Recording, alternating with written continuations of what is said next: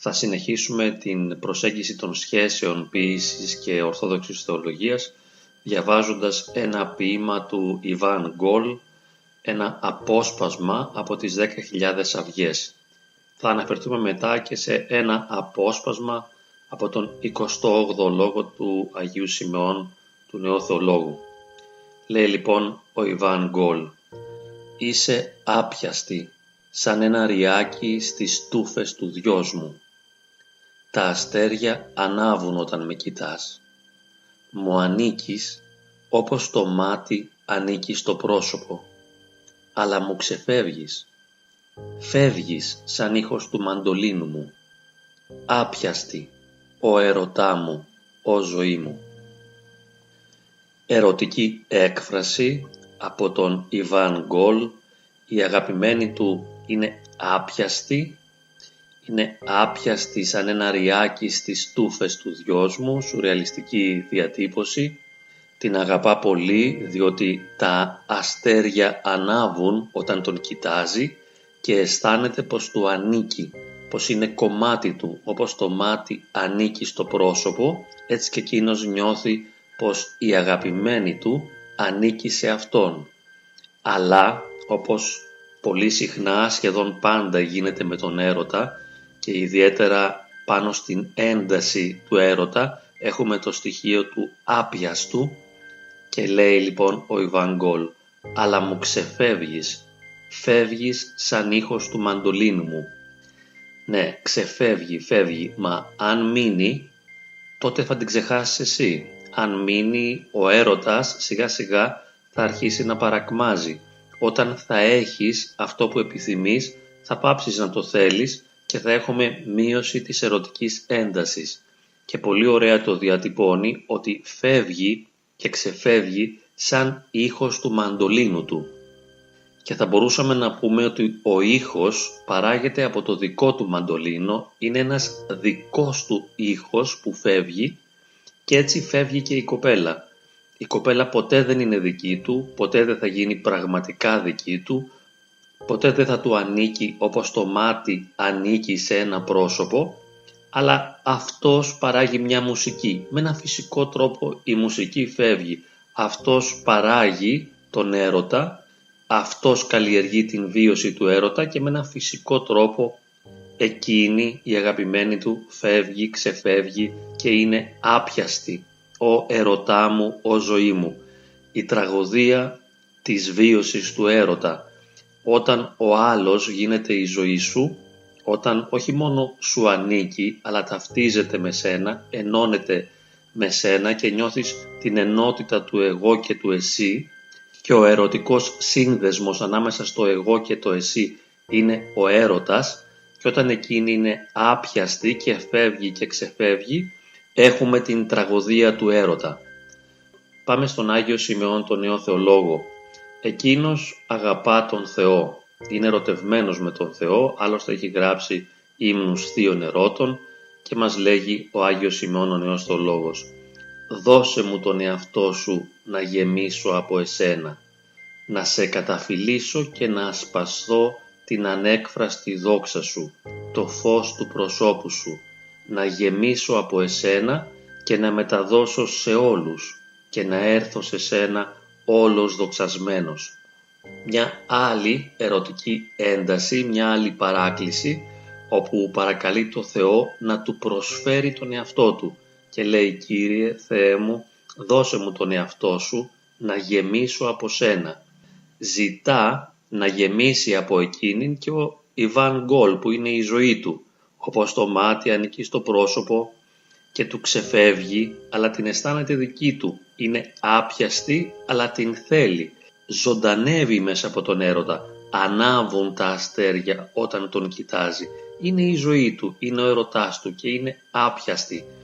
Εδώ στον Άγιο Σημεών τον Νέο Θεολόγο έχουμε μια ανάλογη ανάγκη ταυτίσεως και θέλει ο Άγιος Σημεών να γεμίσει από τον Θεό και του λέει «Δώσε μου τον εαυτό σου να γεμίσω από εσένα, να σε καταφυλίσω και να ασπαστώ την ανέκφραστη δόξα σου, το φως του προσώπου σου». Αυτό το καταφύλιμα και αυτός ο ασπασμός είναι έκφραση μιας ανάγκης ενώσεως. Η ανέκφραστη δόξα του Θεού, το φως του προσώπου Του, εισέρχεται μέσα μας ως Θεία Χάρη, μας γεμίζει, έτσι είναι το να γεμίσω από σένα, και γινόμαστε ένα με Αυτόν. Και εδώ πάλι η ερωτική εμπειρία, όπως και στον ποιητή τον Ιβάν Γκολ, ζητά την ένωση να καταφυλίσω και να ασπαστώ την ανέκφραστη δόξα σου, το φως του προσώπου σου. Έχουμε πάντα την ομορφιά. Τα αστέρια ανάβουν όταν με κοιτάς. Το φως του προσώπου σου. Το φως του προσώπου είναι το φως που το δικό μας μαντολίνο παίζει.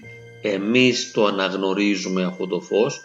Εμείς καλλιεργούμε τις προϋποθέσεις ώστε να αναπτύξουμε τη δυνατότητα να δούμε το φως στο πρόσωπο του άλλου. Στον έρωτα, τον ανθρώπινο, καλλιεργούμε τη δυνατότητα να δούμε το φως στον άλλον μέσα από την ερωτική ένταση, μέσα από τον πόθο και το πάθος. Στον θείο έρωτα, ο Χριστός, ο Θεός, είναι όντως φως. Αλλά τα μάτια της δικής μας ψυχής και της δικής μας καρδιάς πρέπει να ανοίξουν για να δεχτούν αυτό το φως. Όταν είμαστε έτοιμοι, δηλαδή όταν είμαστε καθαροί, όταν έχουμε καθαρίσει τον εαυτό μας από τα πάθη, τα ανθρώπινα και είμαστε έτοιμοι και καθαροί να δεχτούμε το Θεό, τότε χαιρόμαστε την ανέκφραστη δόξα Του και βλέπουμε το φως του προσώπου Του που είναι ένα φως μυστήριο, που είναι ένα φως μυστικό, που βέβαια δεν μπορεί να εξηγηθεί και δεν μπορεί να αναλυθεί. Όμως ο Άγιος Σημεών λέει να γεμίσω από εσένα και να μεταδώσω σε όλους. Ναι, γεμίζει και αυτός από τον Θεό καθώς τον προσλαμβάνει, καθώς δέχεται τη χάρη του και γεμίζει από αυτήν και μετά βέβαια πάντοτε η ανάγκη του πιστού, η ανάγκη του Αγίου είναι να μεταδώσει αυτή τη χαρά, να μεταδώσει αυτή τη χάρη και στον άλλο κόσμο. Θέλει λοιπόν να καταφυλίσει, να ασπαστεί την ανέκφραστη δόξα, να δει το φως του προσώπου, να γεμίσει από το Θεό, ώστε να μεταδώσει και σε όλους τους άλλους. Ενώ ο ανθρώπινος έρωτας διεκδικεί την αποκλειστικότητα και είναι ένα εγώ και ένα εσύ που θέλουν να γίνουν μια ένωση και να μείνουν οι δυο τους και είναι κάτι καθαρά διαπροσωπικό ανάμεσα σε δύο συγκεκριμένα πρόσωπα, ο θείος έρωτας, ο θείος έρωτας βιώνεται και αυτός ανάμεσα σε δύο πρόσωπα, αλλά δεν έχει καθόλου εγωκεντρισμό και δεν διεκδικεί στον άλλον μόνο για τον εαυτό σου. Έχεις αυτή την εμπειρία της χαράς της παρουσίας του Θεού και αυτή η ανέκφραστη δόξα και το φως του προσώπου του σε κατακλίζει, σε γεμίζει και θέλεις να το μεταφέρεις και στους άλλους, θέλεις να το μεταδώσεις. Διότι καθώς γίνεσαι αγάπη και καθώς φορτίζεσαι από την αγάπη του Θεού, νιώθεις την εσωτερική ανάγκη, την εσωτερική παρόρμηση να μεταφέρεις και να μεταδώσεις αυτή τη χαρά της παρουσίας του Κυρίου σε όλο τον κόσμο. Και όσο πιο πολύ το μεταφέρεις αυτό και το μεταδίδεις, τόσο περισσότερο λάμπει και μέσα σου και χαίρεσαι να απολαμβάνουν αυτή τη Θεία Δόξα, αυτή την ανέκφραστη δόξα και αυτό το φως όλοι οι άνθρωποι. Και τελειώνει ο Άγιος Σημεών λέγοντας και να έρθω σε σένα όλος δοξασμένος. Αυτή η δόξα που θα δεχθεί αυτή η δόξα του Αγίου Σημεών δεν είναι ανθρώπινη δόξα, δεν δοξάζεται ενώπιον των ανθρώπων, ούτε το θέλει, ούτε το έχει ανάγκη, ακόμη και όταν μοιράζεται το φως του Θεού με τον υπόλοιπο κόσμο και όταν το μεταδίδει το φως αυτό, δεν το κάνει για να δοξαστεί ο ίδιος, αλλά για να δοξαστεί ο Θεός. Και πώς γίνεται όλος δοξασμένος; Γίνεται δοξασμένος επειδή μετέχει στη Θεία Δόξα. Η Θεία Δόξα είναι το μεγαλείο του Θεού, είναι η χαρά και η χάρη του Θεού. Σε αυτήν μετέχει με ολόκληρο το είναι του, μετέχει υπαρξιακά σε αυτή τη Θεία Δόξα και όπως ξεκίνησε από Αυτόν, γιατί είναι παιδί του Θεού, έτσι επιστρέφει και στο Θεό. Από την εικόνα στην ομοίωση. γεννάται από το Θεό ως παιδί του Θεού και επιστρέφει στο Θεό, αλλά επιστρέφει όλος δεδοξασμένος, επειδή έχει πλέον βιώσει το καθομοίωση και επειδή καθάρισε τον εαυτό του από τον εγωκεντρισμό και εξαγνίστηκε από τα πάθη, έγινε ένα καθαρό δοχείο της χάριτος του Θεού, γέμισε από Αυτόν και τώρα είναι δοξασμένος, δηλαδή βαθιά μέτοχος της Θείας Δόξης. Βέβαια θα μπορούσαμε να πούμε ότι συχνά και ο Θεός είναι άπιαστος. Είναι και ο Θεός άπιαστος σαν ένα ριάκι στις τούφες του δυος μου. Και συχνά οι Άγιοι έχουν την εμπειρία της σκοτεινής νύχτας της απουσίας του Θεού. Δεν είναι πάντοτε ο Θεός παρόν και δεν μπορεί να υπάρξει έρωτας αν δεν υπάρχει και ένα κρυφτό.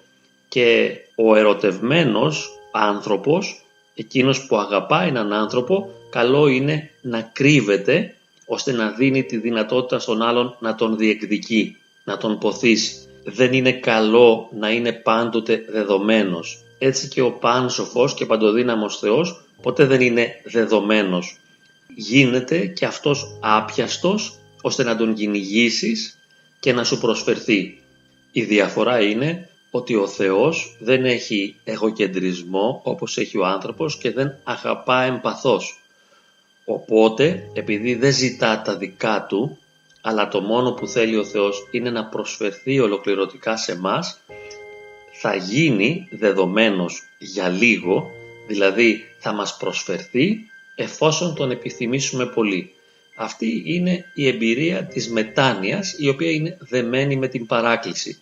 Όταν ραγίσει η καρδιά μας και με έναν σπαραγμό έλλειψης φωνάξουμε προς Αυτόν και τον προσκαλέσουμε, όταν προσκαλέσουμε τον Θεό και τον θελήσουμε στη ζωή μας, εκείνος οπωσδήποτε θα έρθει. Γιατί είναι πάντα εκεί, είναι ένας μόνιμος και αιώνιος εραστής, ο οποίος δεν θα μας εγκαταλείψει ποτέ. Ένας άνθρωπος θα δημιουργήσει ίσως μια σχέση με ένα άλλο άνθρωπο αν εγκαταλείψει εμάς. Εάν φύγει από εμά ή κατά από οποιασδήποτε συνθήκες μπορεί να αγαπήσει έναν άλλον. Ο Θεός θα παραμείνει πάντα εκεί να αγαπά εμάς με έναν τρόπο μοναδικό και ανεπανάληπτο και αυτός ο μοναδικός και ανεπανάληπτος και απόλυτος τρόπος προσφέρεται σε όλους τους ανθρώπους. Αγαπά τον κάθε ένα από εμά με μοναδικό και ανεπανάληπτο και απόλυτο τρόπο. Έτσι λοιπόν αυτή η παράκληση του Αγίου Σημεών θα πληρωθεί, θα συμβεί. Δώσε μου τον εαυτό σου να γεμίσω από εσένα. Μα αυτό ποθεί και ο Θεός, να δώσει τον εαυτό του για να γεμίσουμε εμείς από Αυτόν. Και εδώ το καταφύλιμα και ο ασπασμός της ανέκφραστης δόξας του. Αυτή είναι η στενή σχέση, είναι το φίλημα, είναι η ένωση, είναι η υπαρξιακή ένωση, καταφύλιμα και ασπασμός το ιερό δέος της ενώσεως με το Θεό. Η ανέκφραστη δόξα, το φως του προσώπου Του. Γεμίζοντας από Αυτόν, γινόμαστε ένα με Αυτόν, ερχόμαστε σε αυτή τη ζωή, αλλά και μετά από αυτή τη ζωή. Γιατί όταν κανείς είναι ενωμένος με το Θεό, όταν βιώνει την πληρότητα του Θείου Έρωτα, δεν έχει να χάσει τίποτα. Διότι το ερώμενο πρόσωπο όχι μόνο ότι θα τον εγκαταλείψει ποτέ, αλλά ούτε και θα πεθάνει ποτέ. Θα τον καλέσει ο Θεός να ενωθεί με Αυτόν και να είναι δοξασμένος τώρα και πάντα και στους αιώνες των αιώνων. Ο Θείος Έρωτας δεν έχει τέλος όπως έχει ο ανθρώπινος, ούτε παρακμάζει ποτέ. Απλώς εμείς άλλοτε νιώθουμε περισσότερο την παρουσία του Θεού και άλλοτε λιγότερο δεν μπορούμε συνεχώς και μονίμως να είμαστε σε μια βαθιά κοινωνία μαζί Του. Όμως και μια φορά μόνο αν έχουμε ζήσει την ένταση του Θείου Έρωτα και έχουμε φωτιστεί από το φως του προσώπου Του και έχουμε μετάσχει στην ανέκφραστη δόξα Του, δεν μπορούμε ποτέ να το λησμονήσουμε. Παραμένει πάντα στη μνήμη μας. Είναι μια βαθιά υπαρξιακή μνήμη από την οποία δεν μπορούμε να διαφύγουμε. Γιατί δεν μπορεί να ξεχάσει κανείς το πολυτιμότερο πράγμα που του έχει συμβεί. Εδώ δεν ξεχνάμε τους εραστές που αγαπήσαμε πολύ. πόσο μάλλον τον ίδιο το Θεό, ο οποίος όπως είπαμε δεν μας προδίδει και η αγάπη του οποίου πολύ περισσότερο γλυκιά από οποιαδήποτε ανθρώπινη αγάπη.